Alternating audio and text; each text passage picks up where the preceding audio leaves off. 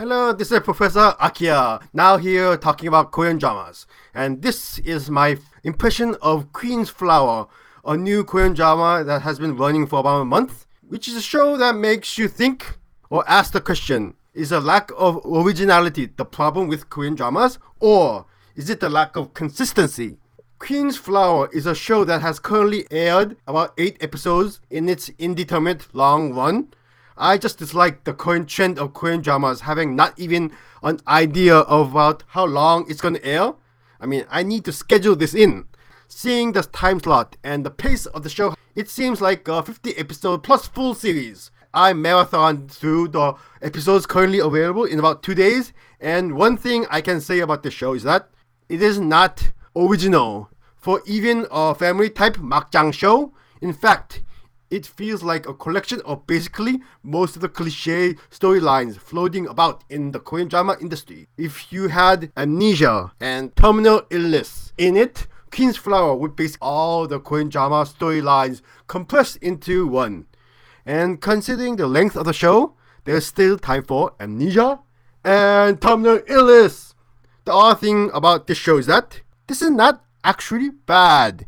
Yes, I said it. Cliche is not actually bad. So, what kind of cliche stories does this show include? Well, the list gets long, long, long.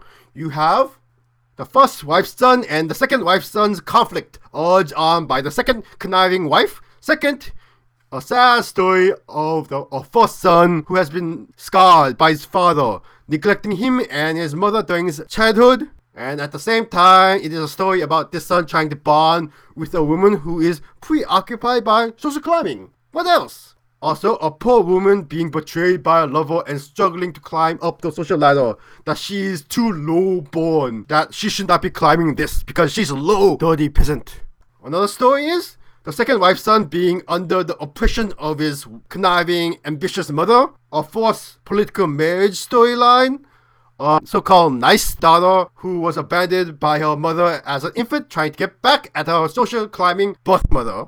A poor girl falling in love with a rich guy whose family does not approve. That storyline. In addition to all this, all this, you have a culinary cuisine competition story. Why? Because it's just there? I mean, who knows? So that is a lot of very, very cliche stories. So with Queen's Flower, the interesting thing about the show is the fact that all this cliche does not really hurt it in a way. This rather brings in a type of consistency to show since all of these cliche stories have been well developed over the decades by others in the Korean drama industry. A huge problem with Korean dramas I have is that they lack consistency. Even watching pretty good shows like Kill Me or Heal Me are like being on a roller coaster since they have high highs but really low lows. Queen's Flower, on the other hand, seems to be pretty consistently okay. Yes, I said it. Queen's F- Flower is okay, okay, okay, okay, okay. It is across the board okay. It does not really nail the highs, but there are really no lows. This is because that since all the stories are well traveled and treaded, the writer does not have to dig deep into her creative well. The writer here is Park Hyun-ju, who has done a lot of these 50 episodes full series Korean dramas such as Wonderful Mama from 2013. She just needs to not screw things up. And up to the eighth episode I've seen, she seems to be not doing it. She's not screwing up. I mean, the pace of the story is pretty nice. It also seems to help that the bulk of the main cast are veterans and actresses above the age of 30 years old. I mean, no K-pop stars here. No K-pop stars. No kids. No kids. No kids. Well, few kids, but most of them are no no kids. The main lead actress is Kim Sung Young, who who was born in 1967. Yes, I said it. 1967. Most of her life, she did not have internet. Anyway, and looks like she is actually in her late 30s, which is pretty spectacular.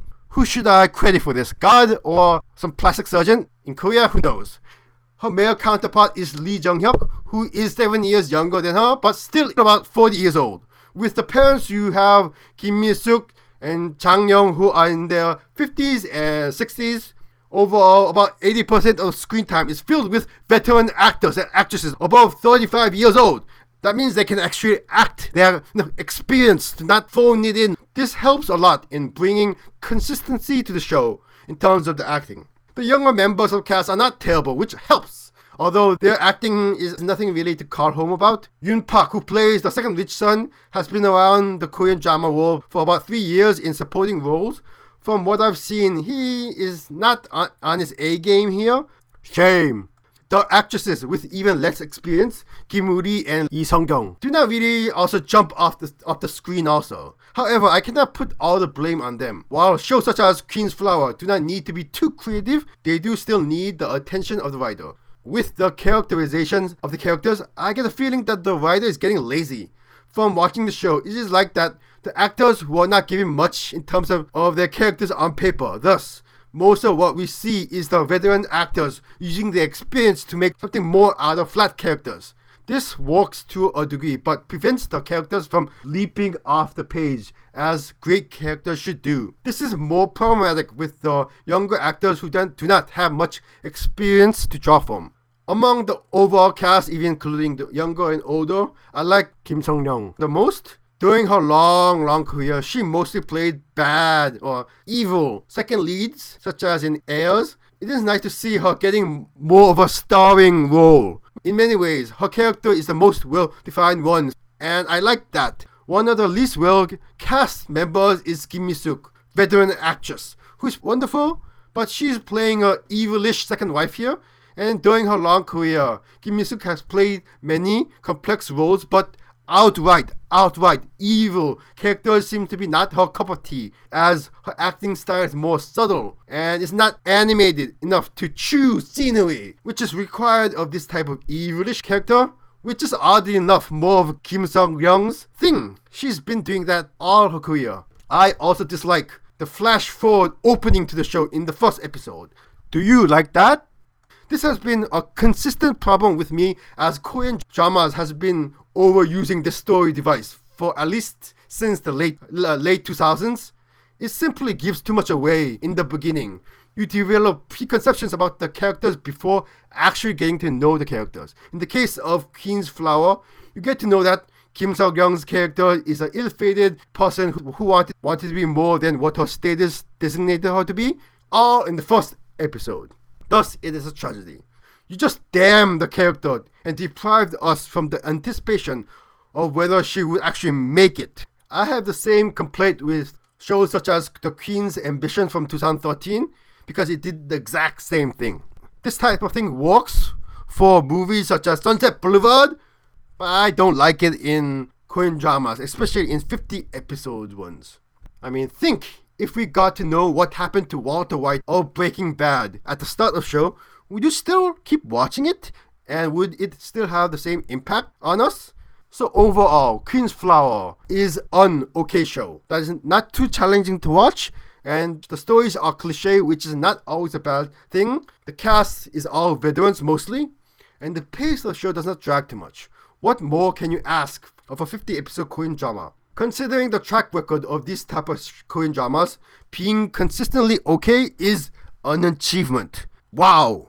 I give Queen's Flower the first eight episodes a score of B minus, which is pretty high for me. Thank you for viewing this first impression of this show. Please like this video, share it, spread the word. Thank you. This was Professor Akia talking Korean dramas from Korea. Thank you.